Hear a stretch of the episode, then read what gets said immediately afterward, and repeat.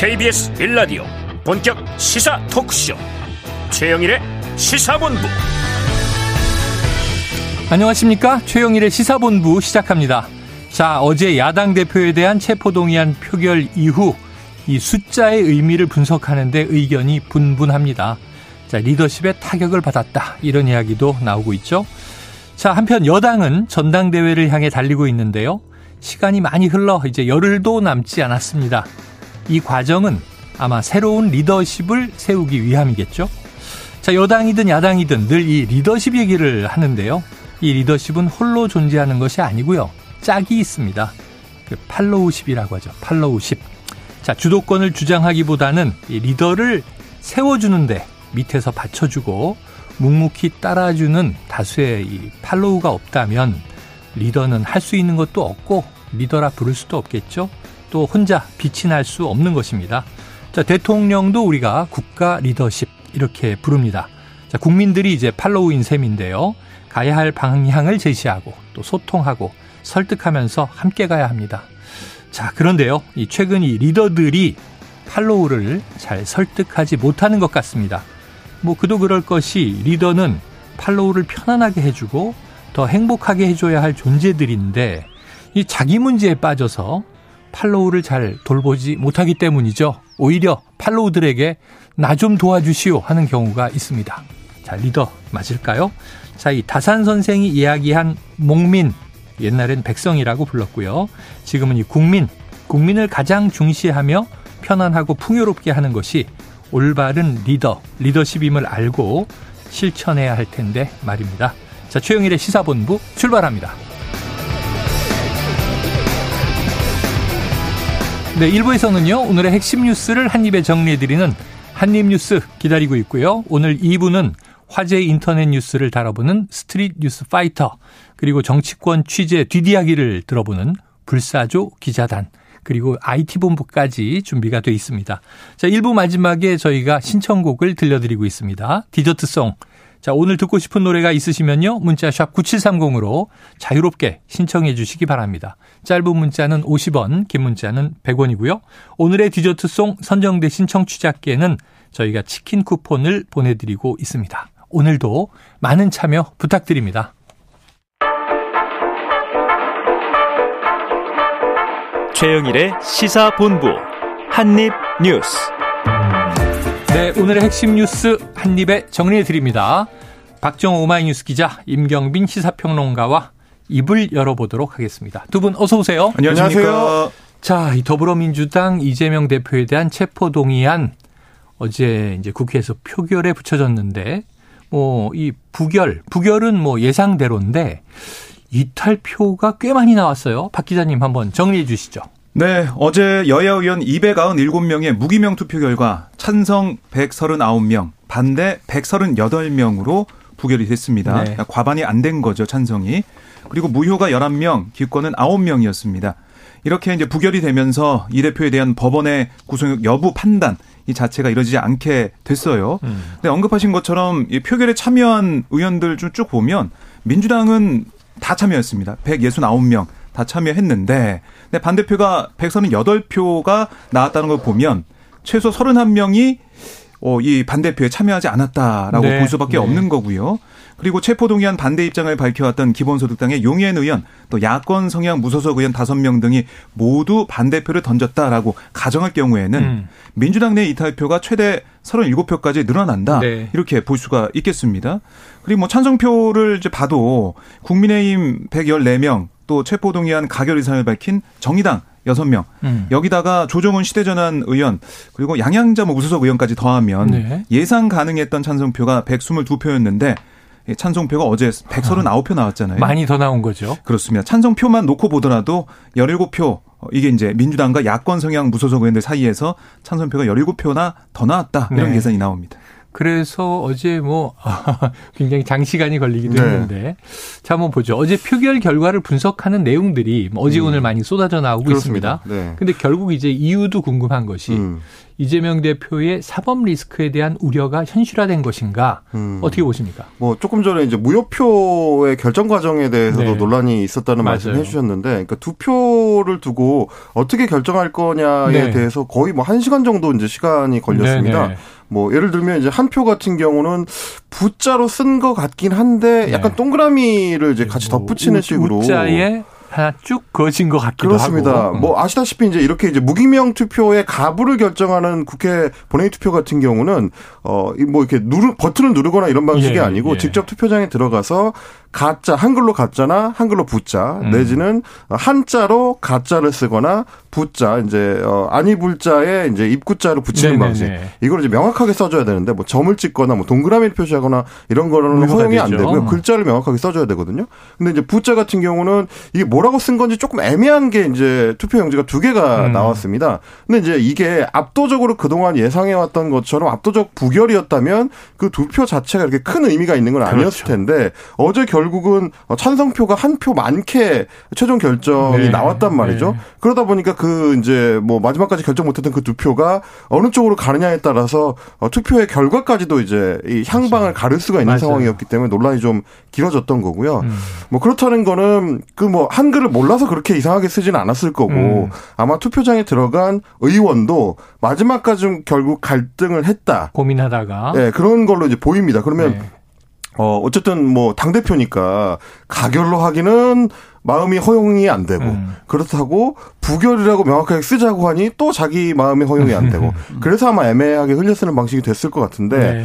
어제의 투표 결과도 결국 이제 당 내에서, 어, 민주당 음. 내에, 어, 이재명 대표의 거취에 대해서 여러 이제 고민을 했던, 어, 의원들이 결국은 어, 일종의 반란표를 음. 행사하는 결과로 좀 이어진 것 같고요. 그러다 보니까 말씀하셨던 것처럼 이재명 대표가 계속해서 안고 가게 될 음. 앞으로도 이어지게 될 검찰의 수사나 뭐 추가적인 구상영장 청구들 이런 것들이 내년 총선까지 이어질 경우에는 음. 뭐 민주당의 어떤 정치적 향배에 있어서 악영향을 미칠 가능성이 너무 크고 총선에도 안 좋은 거 아니냐라는 음. 이야기를 해오던 이 소위 비명계들이 일종의 뭐 이신전심으로 그런 조직표가 됐는지 음. 혹은 뭐 별도 연락을 조직을 통해서 그런 조직, 조직표를 만들어낸 건지는 뭐 확인하기는 좀 어렵습니다만 어쨌든 어 일종의 어떤 어, 결사체적인 이 네. 모습을 보인 셈이 됐고 이렇게 되면 그동안 지도부가 이 단일 대우를 형성해서 압도적인 부결로 돌파하겠다라고 했었던 게 정치적 동력을 상실한 셈이 됐다. 음. 그러면 뭐 기존의 민주당 지도부가 이제 구상해왔던 거는 압도적 부결로 일단 어, 검찰의 칼날을 꺾어 놓은 뒤에 정치적인 어떤 반격을 시도하는 것들. 네. 예를 들면 김건희 여사에 대한 특검이라든지 음. 50억 클럽 특검이라든지 이런 것들을 통해서 이제 여권에 대한 이제 공세로 전환하려는 계획을 갖고 있었는데 그 계획도 어, 상당 부분은 좀 차질을 빚을 수밖에 없는 네. 굉장히 좀 곤란한 네. 상황에 좀 직면하게 된 것 같습니다. 그렇죠. 이게 전략적 측면에서는 민주당 지도부 이재명 대표는 상당히 좀 당혹한 상황에 빠질 수밖에 없어 보여요. 압도적 부결 이런 얘기를 했 썼죠. 네, 진실의 그렇습니다. 방패를 들어 거짓의 화살을 막아주십시오 그랬는데 요걸 이제 여당에서는 음. 또 방탄이라고 부르는 음. 거고요. 그렇습니다. 시각의 차이인데 네. 어제 보니까 방패가 그냥 깨져나가 버렸어요.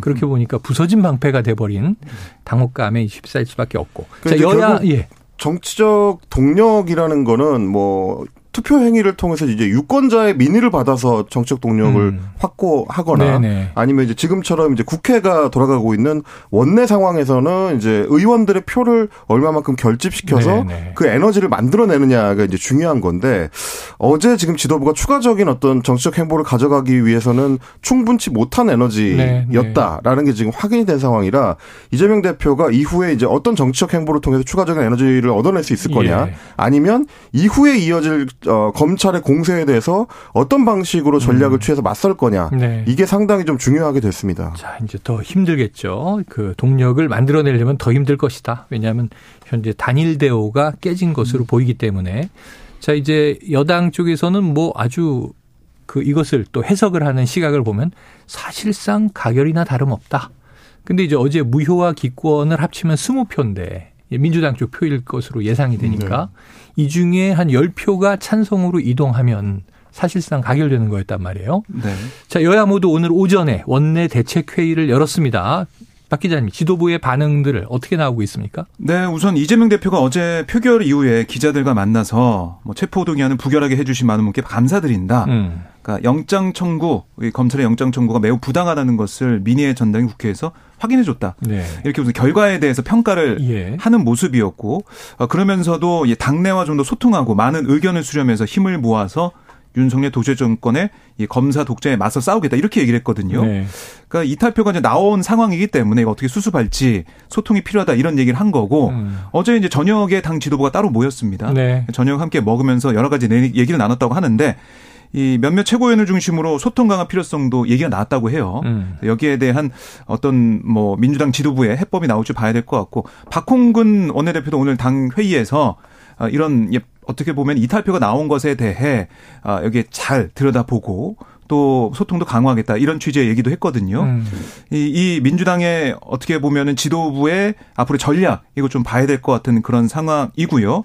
그리고 이제 여당에서는 말씀하신 것처럼 어제 이제 국민의힘 정지석 비대위원장 같은 경우는 찬성표가 과반을 넘겨야 한다는 규정 때문에 부결이 됐지만 음. 사실 체포동의안 처리된 거나 다름없다.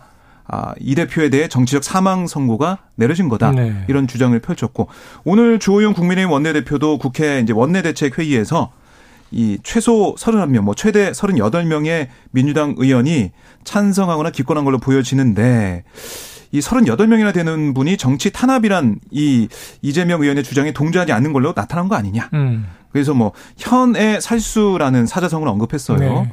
절벽에 매달렸을 때는 손을 놓고 과감하게 뛰어내려야지 떨어지지 않으려고 아등바등 하다가는 훨씬 더 크게 다친다는 말이다. 음. 이 대표가 명심해야 될 그런 말이다. 이렇게 강조를 했습니다. 네. 여당에서는 공세적인 예, 모드로 나오고 있습니다. 지금 이제 야당, 민주당 이제 지도부에서는 소통 강화를 이제 뭐 일단 네네. 일성으로 얘기하고는 있는데 뭐 엄밀히 말하면 소통에 이미 실패한 결과를 어제 맞은 거기 때문에 네. 어, 그 방법을 통해서 이제 돌파가 가능하겠느냐라는 좀 회의적인 시각들은 많은 네네. 것 같습니다. 왜냐하면 뭐 저희도 이제 이 시간을 통해서 여러 번 소개를 해드렸지만 지난주까지도 이재명 대표가 소위 비명계의 이제 의원들을 개별 접촉을 해가지고 이제 따로 뭐 식사를 하거나 어. 혹은 뭐 차담을 하면서 설득하는 작업을 거쳤었다라는 얘기를 뭐 여러 번 소개를 해드렸거든요. 근데 이제 결국은 그게 이제 실패했다는 음. 이야기가 되는 거고요.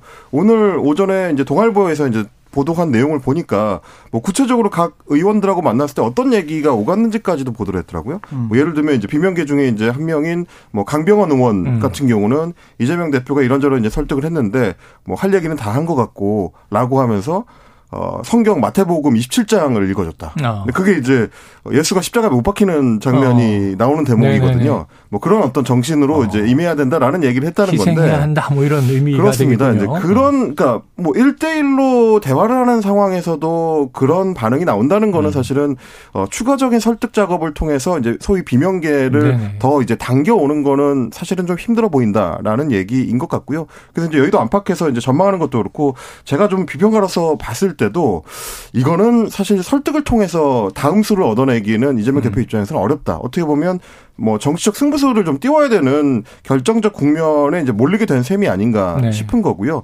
어, 뭐, 이번이 아니라 이제 다음에 오게 될 구속영장들, 그러니까 체포 동의안 같은 경우는 지금 수치상으로 봤을 때는 기권회가 있던 10표 정도만 찬성표결로 돌아서도 네네네. 네, 네. 바로 그거는 가결이 되는 네. 거고 자동으로 이재명 대표는 이제 영장 실질 심사를 받으러 가야 되는 음. 상황이 되는 거기 때문에 결국 그렇게 되면 끌려가는 형국보다는 오히려 이재명 대표 쪽에서 적극적으로 뭐 이제 국회의 표결을 통해서 사실상 체포동의안에 대해서 의원들이 어떤 생각을 갖고 있는지는 확인이 됐으니 음. 그러면 내가 어, 불체포 특권을 내려놓고 영장 실질 심사를 자발적으로 받으러 가겠다 이걸 통해서 돌파하는 수밖에는 안 남은 게 아니냐. 아. 결국은 그렇게 될 수밖에 없지 않을까. 물론 이제 어 검찰이 추가로 네. 구속영장을 네. 청구할지 그게 언제가 될지는 알 수 없습니다만 지금의 표 대결 양상으로 알겠습니다. 봤을 때는 선택의 폭이 크지 않다. 네. 이렇게 좀 보여집니다.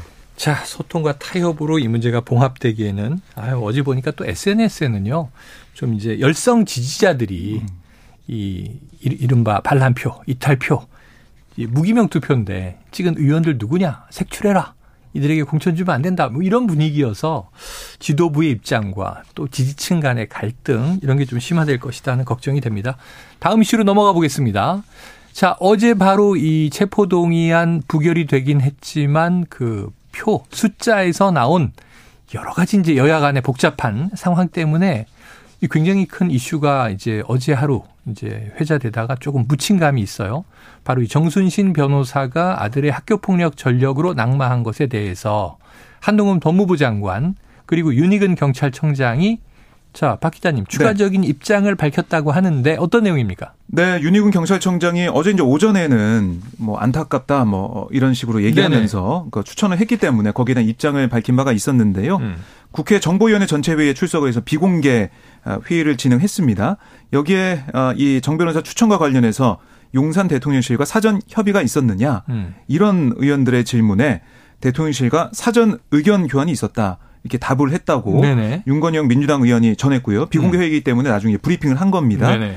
아, 그리고 이제 정보위 여당 간생 유상범 국민의 의원 같은 경우는 음. 대통령실의 지시가 있었냐 이런 질의에 대해서는 이윤 총장이 별도로 대통령실에 요청이 있어서 이걸 수용한 건 아니고 대통령실과 의견 교환을 통해서 적격자를 추천했다. 아, 이렇게 또 설명이 나왔어요. 네. 그리고 이 국수본부장 임명 과정에서 윤 총장이 한 얘기는 뭐냐면 경찰청은 인사 검증 권한이 없고 또 검증 결과를 보고받을 뿐이다. 그러니까 정순신 변호사에 대한 인사 검증 결과 음. 아무 문제 없음으로 통보받았다. 이렇게 밝혔다고 또 윤건영 네. 의원이 기자들에게 얘기를 했어요. 그러니까 이 윤희근 청장 얘기는 인사 검증 결과를 이제 받은 상황이다. 그러니까 직접 이 인사 검증 한 거 아니다라는 얘기를 음. 한 셈이고요. 그러니까 그러다 보니까 결국 이 법무부의 인사정보관리단 여기서 1차 검증 실패가 아니냐 이런 지적이 나올 수밖에 없는 건데요. 한동훈 법무장관이 어제 이제 국회에 나와서 기자들과 만나서 여기에 대한 입장을 내놨는데 이 법무부 인사정보관리단 대통령실 의뢰를 받는 것에 한해서 좀 기계적 1차적인 검증하는 조직이어서 검증 내용을 상세히 이야기하는 게 부적절하다. 음. 그리고 정순신 변호사 이 관련 아, 자녀 아들 학폭 논란 전혀 알지 못했다. 이렇게도 강조를 했습니다. 네. 그러면서 이게 어떻게 보면 시스템적으로 이걸 바꾸고 고쳐야 될 그런 부분이다. 그러니까 보완할 방법을 관계기관들과 협의해 보겠다. 또 개인정보 보호법 같은 법률이 위배되지 않는 범위 그 얘기하면서 어, 보완 얘기를 했는데요. 결국 이제 법무부 얘기도 이게 1차적 기계적 검증이기 때문에 음. 이거를 자세히 알 수가 없는 지금 현 시점에 어, 그런 상황이 있다 이렇게 얘기를 한 겁니다. 알겠습니다. 한편 윤석열 대통령은 어제 이 연세대 학위 수여식에 깜짝 참석을 했습니다. 축사를 했는데요. 근데 여기서 이주호 사회부총리 겸 교육부 장관과도 회동을 했단 말이죠. 혹시 저 이 임평롱아님 네. 학교 폭력과 관련된 이야기가 뭐 나온 건 없습니까? 어, 뭐 어제부터 이제 사실 윤석열 대통령의 메시지로 학교폭력 네. 문제에 대해서 이제 강경한 발언들이 좀 네. 나오고 있는데 오늘도 이주호 장관하고 만난 자리에서 뭐 교육부가 중심이 돼서 음. 종합 대책을 좀 마련을 해달라. 뭐 일방적이고 지속적이고 집단적인 폭력은 교육 현장에서 철저히 근절해야 된다. 뭐 네. 뭐 이렇게 지시를 했다는 거죠. 네. 근데 사실 지금 이제 대통령의 어떤 발언이 어떻게 네. 보면 어 정순신 사태, 소위 말하는 이제 정순신 사태에 대해서는 좀 생뚱맞은 측면이 좀 있어요. 네. 뭐 이게 그래서 이 국가수사본부장의 임명 과정에서 있었던 어떤 음. 문제에 대해서 대통령이 진단하고 음. 뭐 어떻게 보면 대, 이 국민들한테 유감을 표하고 임명 절차에 있어서 문제가 있었던 점을 반성하고 이런 게 우선이 되고 네. 그 사실 이제 학교 폭력 문제는 그에 따른 부차적인 문제거든요. 네. 우리가 계속 지적했었던 것도 정순신 어, 전 본부장의 변호사의 아들의 학교 폭력 문제 때문에 낙마를 한 게 아니라 음. 이게 그 검증 절차나 그분이 이제 공직자로서 올바른 태도로 이 사안을 다뤘는가 이런 것들을 지적한 거였거든요. 네. 어떻게 보면 그래서 대통령이 지금 짚고 있는 문제 지적이라는 거는 문제의 본질과는 조금 좀 동떨어져 보인다라는 음. 느낌을 받게 되는 거고요. 한동훈 장관도 마찬가지입니다. 인사검증 관리단을 법무부에 지난해 설치할 때만 하더라도 인사검증 절차를 투명하게 하고 어 그거를 이제 기존의 청와대에서 내부적으로만 처리하던 것들을 양지로 끌어올려서 어, 좀 더 명확한 절차를 거치겠다라고 주장을 했었던 건데 이번 같은 경우는 오늘 오전까지 좀 확인을 해보더라도 기자들이 네. 지속해서 질문을 하는데도 불구하고 어, 인사검증관리단에서 검증을 했다는 건지 안 했다는 건지도 명확하게 지금 확인을 안 해주고 있는 상태고요. 그리고 윤희근 청장, 경찰청장의 발언을 보면 결국 경찰은 이 인사검증 과정에서 직접 개입을 안 했다는 얘기고 음. 한동훈 장관의 얘기로는 뭐 질문지라든지 이런 게 문제였던 거지 인사검증 절차에 우리가 잘못을 했다라는 얘기는 결국 안 나오는 거고 네. 대통령실도 마찬가지로 우리는 몰랐다는 얘기를 하고 있고 음. 그럼 결과적으로는 이 과정에서 인사검증할 때 실패에 대해서 아무도 책임을 안 지는 결과가 되는 겁니다. 법무부도 책임이 없다. 경찰청도 책임이 없다. 음. 대통령실도 책임이 없다. 심지어 정순신 변호사 본인한테도 물어봤더니 아, 나는 질문지에 현재형으로만 질문이 돼 있길래 음. 과거의 사실은 안 써도 되는 줄 알았다. 네. 그러면 결국 아무도 잘못을 안 한 게 되는 음. 겁니다. 국가수사본부장이라는 이제 막중한 자리에 대한 인사검증 절차가 총체적으로 실패로 끝났는데 그거에 대해서 누구도 책임을 지지 않는다면 이 제도 개선이 제대로 이루어질 음. 수 있겠냐. 이런 문제에 대해서 이제 비판적일 수밖에 없는 것이죠. 알겠습니다. 자, 윤석열 대통령이 이조 장관에게 이제 학폭 관련 이제 이야기 지시를 한 건 이제 어제였는데 지금 이제 임평론가님 말씀처럼 두 개의 결이 있는 것 같아요. 하나는 이제 인사 검증 실패 문제, 누구의 책임이냐, 어떻게 이것을 이제 수습할 것이냐. 또 하나는 이것이 이제 학폭이라는 것 때문에 국민적 분노감이 또 높아지고 관심이 쏠린 거고 어떻게 할 거냐. 지금 보니까 이 저 고등학교 3학년 1학기까지의 생기부만 가지고 이 대입도 검증이 이루어지는 것 같더라고요. 음. 그 이런 또 이제 제도적인 문제들은 어떻게 보완할 것이냐. 학폭에 대한 근본적인 대책은 무엇이냐. 어, 제가 좀 놀란 건요. 요즘에 이제 이 저 변호사 사무실이 있는 뭐 서초동 교대 이쪽에서 음. 이 과거에 뭐 이혼 사건이나 뭐 상속 분쟁 같은 것을 변호사가 대리하는 것처럼 학폭이 아예 하나의 시장이 돼 있더라고요 어느새. 음. 그러면 돈 있는 유능한 변호사를 쓰는 부모의 자녀는 혹시 학폭에서 조금 비껴갈 수 있는 여지가 있는 거 아닌가? 이런 거 좀 이제 가진 자들의 또 이제 유리함이 아닌가 하는 걱정이 드는 대목입니다. 앞으로 이제 하나는 학폭, 하나는 인사 이 두 문제가 다 좀 이제 이 가닥을 잡아서 해결되기를 지켜보겠고요. 자, 12시 41분 넘어간 시간입니다. 점심시간 교통 상황을 좀 알아보고 이슈를 이어가도록 하겠습니다. 교통정보센터에 임초희 리포터 나와주세요. 네, 이 시각 교통정보입니다. 2월 마지막 날인 오늘 오후 3시부터 서울 도심 대규모 집회 및 행진이 열릴 예정입니다. 이미 무대 설치 작업으로 교통통제 이뤄지고 있습니다. 세종대로는 숭례문 쪽으로 구 삼성본관 앞에서 숭례문 교차로 구간 전면 통제입니다. 반대 방향 차로로 나눠서 통행시키고 있고요. 청계천로 청계광장에서 무교동 사거리 구간과 또 우정공로 종강역에서 광교 방면 역시도 전면 통제 중이라 평소보다 주변이 많이 혼잡합니다. 있습니다. 대중교통 우회 정보도 꼼꼼히 확인하셔야겠고요. 시내 주요 도로의 경우 강변북로 구리 쪽 난지나들목에서 성산대교 진입까지 많이 답답한데요. 서부간선 지하도로 입구 부근에서는 사고 여파입니다. 강변북로는 다시 서강대교부터 반포대교 쪽으로 밀리고요. 고속도로는 서해안 고속도로 목포 쪽 팔곡터널 나오자마자 사고 있고요. 이 여파로 순산터널 이전부터 많이 막히고 있습니다.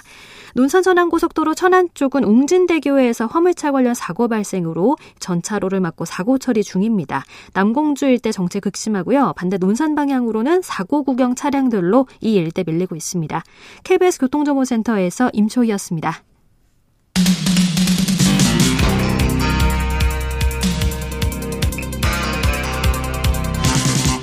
최영일의 시사본부 네. 참 요즘은 올해는 선거가 없는데 이렇게 정치의 계절처럼 정치 관련 이슈가 많이 쏟아집니다. 한 가지 좀 있다면 이제 38 국민의힘 전당대회. 네. 여기 있는데 지금 국민의힘 당권 주자들이요. 오늘 보수의 심장이라고 불리는 대구 합동 연설회. 네. 시작됐습니까? 오후 2시부터 진행이 되는데요. 왜 자꾸 시사본부 딱 끝나는 시간에 맞추는 걸까요? 시사본부 듣고 네. 어, 보시라는 의미로. 아, 그래요. 잡히지 않았을까 싶은데. 좋게 해석을 해 주셨네요. 네. 이제 이제 오늘 대구 경북 그 다음에 이제 수도권 이렇게 두 번 남은 거예요. 합동 연설에는. 음, 네. 그 다음에 TV 토론은 한 번 남아 있는 거예요. 당권 네네. 주자들 같은 경우에는. 그래서 오늘 대구 경북에서 아무래도 지금 선거인단을 보면 총 83만 9,569명 가운데 21.03%가 대구 음. 경북 이거든요. 네네. 수도권 다음으로 선거인단이 많아요. 예. 그렇기 때문에 오늘 당권 주자들도 마찬가지고 또 최고위원들 또 청년 최고위원 후보들 각각 정견 발표하면서 지지를 호소할 것 같은데 역시 이제 김기현, 안철수, 천하람, 황교안 네 명의 당권 주자들이 지금 보면은 여론조사 뭐 결과 추이를 쭉 보면 어떤 흐름이 좀 만들어지는 그런 느낌인 것 같은데 네. 이거 좀 바꿀 수 있는 뭔가 어 어떻게 보면은 보수의 심장이라고 말씀하셨지만 국민의힘을 전통적으로 지지했던 지지층을 어 마음을 좀 얻을 수 있는 새로운 음. 아젠다나 이슈 제기가 좀 가능할 것이냐 이걸 좀 지켜봐야 될 것 같습니다. 네, 지금 뭐 지난번에도 임평론가님 이제 대략 정리해 주셨지만 지금 1강 3중 구도 음. 정도로 이제 분석되고 있으니까 네. 3중이 어떻게 네. 그중에 누가 어떻게 약진할 것인가 이런 게 좀 변수가 될 것 같은데 김기현 후보에 대한 이제 의혹 제기가 쭉 이어졌잖아요. 그렇습니다. 오늘 안철수 후보가 다른 땅도 많이 갖고 있다. 이런 공격을 내놨어요. 네, 저희가 지금까지 이제 주로 다뤘던 거는 소위 이제 울산 KTX 역세권 시세 차익 네. 의혹이었는데 어 그 KTX 인근 땅 말고도 다른 땅을 많이 갖고 있다라고 네네. 이제 네. 안철수 후보가 오늘 아침에 이제 SBS 라디오에 출연해서 이야기를 했습니다. 뭐 본인이 이제 그런 얘기를 하더라고요. 민주당에 대해서 워낙 본인이 잘 알기 때문에 아마도 이런 사안들을 민주당이 총선 마지막 날까지도 이제 계속 공격할 거다. 음. 그리고 이제 민주당이 이미 갖고 있는 숨겨, 숨겨진 자료가 많이 있다고 들었다. 오. 어. 그래서 김기현 후보에 대해서 이제 염려가 많다라는 얘기입니다. 음. 근데 이제 뭐 구체적으로 어떤 내용인지에 대해서 이제 직접 밝히진 않았는데 네. 뭐 그동안 이제 다른 언론 보도들을 통해서 이제 소개된 거에 따르면 뭐 예를 들면 이제 울산의 이 대표적인 그 번화가 지역구 지역이 이제 삼산동이라는 네네. 지역이 있습니다. 뭐 울산의 강남이라고 불리는 지역인데 어. 이쪽에 이제 김기현 후보가 갖고 있다는 이제 건물 얘기들이 그 전에도 2014년 이나 뭐 2018년 지역 네. 지방선거 때 어, 자주 언급이 되면서 지역 신문들에서는 몇 번 더 소개가 되기도 했었거든요. 음. 심지어 그 이제 울산 삼산동 땅 같은 경우는 이제 어 유명 백화점의 이제 근처에 바로 어. 옆에 이제 인근하고 있어서 네. 어 백화점을 개발하는 이 시기하고 그 땅을 김기현 후보가 이제 매입하는 시기하고 음. 너무 좀 밀접하게 붙어 있다. 네. 그게 혹시 이제 개발 정보를 이제 듣고 산 거 아니냐라는 의혹 제기가 이제 지역 신문들에서 이제 나왔었던 거고요. 음. 실제로 이제 이 사안 같은 경우는 김기현 후보가 어 보도를 했었던 울산 MBC 이제 PD를 고발한 이후에 재판을 통해서도 다뤄 떨어지기도 했었습니다. 음. 그러다 보니까 아마 이제 안철수 후보가 얘기할 하는 것들은 이 외에도 이제 울산에 갖고 있는 김기현 후보의 몇몇 이 건물지들 네. 그리고 그 건물지들이 주로 어 지난번에 이게 논란이 됐던 소위 KTX역 인근 땅을 어, 매도했던 사람한테서 또 역시 마찬가지로 네. 어이 매도 아, 매수를 했었던 땅으로 알려져 있기 때문에 음. 인물도 겹치고 시기도 겹치고 어 부동산이랑 어떤 특성도 겹친다. 음. 그래서 이제 계속 이 부분을 민주당이 앞으로도 좀 어, 물고 늘어질 가능성이 있기 때문에 안철수 후보는 그 부분을 좀 정확하게 정리를 해야 된다. 라는 지금 주장을 하고 네, 있습니다. 알겠습니다. 관련한 내용이 오늘 또 합동연설회에서 나오는지 공방이 이루어지는지 저희가 잘 보고 분석을 해서 내일 이 시간에 또 후속 어, 이야기를 전해드리도록 하겠습니다. 다음 이슈로 가보죠. 자, 탈북어민 강제 북송 사건. 어찌 보면 이게 이 저 이번 정부 지난해 들어와서 하나는 이제 이 서해 공무원 피격 사건, 또 하나는 이 탈북어민 강제 북송 사건. 이게 전 정부에 대해서 좀 여러 가지 수사가 이루어졌던 양대 사건인데요. 음. 검찰이 전 정부의 주요 인사들을 결국 불구속 기소했다. 자, 어떤 인물들이 기소됐습니까? 네, 어, 지금 보면은 이 정의용 전 국가안보실장과 노영민 전 대통령 비서실장, 서훈 전 국가정보원장 그리고 김현철 전 통일부 장관 등 예, 문재인 정부의 장관급 인사들이 불구속 기소가 된 겁니다. 네, 네, 많이 됐네요. 네, 그래서 검찰이 이제 두고 있는 혐의는 이런 거예요. 2019년 11월 동료 선원 16명을 살해한 것으로 지목된 탈북 어민 2명이 귀순 의사를 밝혔는데도 음. 강제로 북한에 돌려보내도록 관계기관 공무원들에게 의무 없는 일을 시킨 혐의 음. 이걸 두고 있는 거고요. 또 하나 이 이들 어민이 국내 법령과 절차에 따라 재판받을 권리를 행사하지 못하게 방해한 혐의도 두고 있습니다. 네. 아, 그리고 이제 서훈 전 원장 같은 경우는 중앙합동정보조사팀의 조사 결과 이 보고서상에 어민들의 규순 요청 사실을 삭제하고 또 중앙합동 정보조사가 진행 중인데도 조사가 종결된 것처럼 기재하는 그러니까 허위 보고서를 작성해 배포한 혐의 그러니까 허위 공문서 작성 뭐 행사 이 혐의도 좀 검찰이 두고 있습니다. 그래요. 근데 사실 이 사안 같은 경우는 검찰이나 뭐 여권에서 초기에 문제 제기를 세게 했던 거에 비하면 음. 어, 수사 결과 결국은 이제 불구속 기소가 됐기 네네. 때문에 뭐 처음에 기대했던 것만큼의 이 정치적 효과를 발휘하지는 좀 못한 걸로 보입니다. 뭐 음. 일단은 서훈 전 국정원장 같은 경우도 처음에는 이제 구속이 됐다가 구속적부심 심사를 통해서 이제 풀려 나왔거든요. 그래서 결국 이제 주요 인사들이 다 불구속 기소가 되는 상황이 됐기 때문에 음. 과연 처음에 문제 제기했던 것만큼 만큼의 뭐 정치적 파장이나 의미가 있는 사건이었나 이거는 또 재판 과정을 통해서 좀 밝혀봐야 될 것 같습니다. 알겠습니다. 자 다음 이슈를 보겠습니다. 자 지금 이 설악산 국립공원에요 이제 신규 케이블카가 설치된다. 근데 이 사업이 굉장히 오랜 시간을 끌어 끌어왔는데 자 결국은 환경부가 조건부 허가를 내리면서 이게 이제 설치가 가능하게 된 거예요. 네. 이 보도가 나온 게 이제 어제 이거 전해드렸는데. 그렇습니다. 지금 환경단체들의 비판이 상당히 거세진 것 같습니다. 네, 어, 환경단체 얘기를 들어보면 케이블카의 경제성이 입증되지 않은 그런 상태인데 음. 환경 피해만 일으키는 그런 결정을 한 거다라고 비판하고 있는 겁니다. 네. 그리고 이제 케이블카 이게 관광자원을 개발하는 유일한 방법도 아니다라고 지적을 하고 있는데 어. 특히 이제 설악산 같은 경우는 뭐 국립공원 유네스코 생물권 보전 지역, 백두대간 보호 지역 핵심 구역이고 이 천연 보호 구역, 뭐 산림 어, 유전자원 보호 구역 이렇게 5중으로 보호받고 있다는 점도 강조를 했어요. 네 그만큼 환경에 미치는 영향 그러니까 악영향이 어느 정도 미칠지 이거는 사실은 이게 공사가 진행되고 나서야 평가할 수 있는 부분이 있지만 음. 그래도 짐작을 해 보건데 이렇게 보호를 받아야 되는 예, 환경이 파괴되는 건 어쩔 수 없는 게 아니냐 음. 이런 얘기를 하고 있어요. 그리고 또 하나 국내 케이블카의 85% 가량이 적자를 보는 그러니까 케이블카가 지역 경제를 활성화하려는 보장도 없는 상황이다. 네. 아, 그리고 환경에 미치는 피해는 지대하기 때문에 이걸 어떻게 등치시켜서 볼 수가 있느냐라고 얘기하고 있고 그리고 이 5세 케이블카 설치 명분으로 거론된 장애인 노약자의 설악산 음. 접근성 향상 이것도 실효성이 떨어지는 게 아니냐라는 주장이 환경단체에서 나오고 있는데 장애인이 뭐 이용할 수 있는 무장애 탐방로가 65개 구간 아, 이 전체 탐방로로 볼 때 65개밖에 안 되기 때문에 전체의 2%에 불과하다. 음. 이런 주장도 환경단체에서는 아, 지적을 하고 있는 상황입니다. 그래요. 그런데 또그 예. 그 환경단체에서 걱정하는 다른 측면들은 네네. 이번에 어 이제 설악산 케이블카가 허용이 되게 되면은 음. 다른 지역들도 이제 케이블카를 설치하고 싶어하는 지역들이 네네. 많이 있었거든요. 네. 그러니까 연쇄적으로 국립공원의 케이블카 설치 사업들이 좀 이어질 가능성을 좀 음. 걱정을 합니다. 뭐 다른 대표, 지역까지 그렇습니다. 뭐 대표적으로는 이제 어떻게 보면 이제 설악산하고 이제 거의 이제 비준하는 네. 그 국립공원이라고 할 수 있는 지리산 네. 같은 경우도 네. 오랫동안 케이블카 사업을 좀 해보고 싶어 하는 상황이었고요. 음.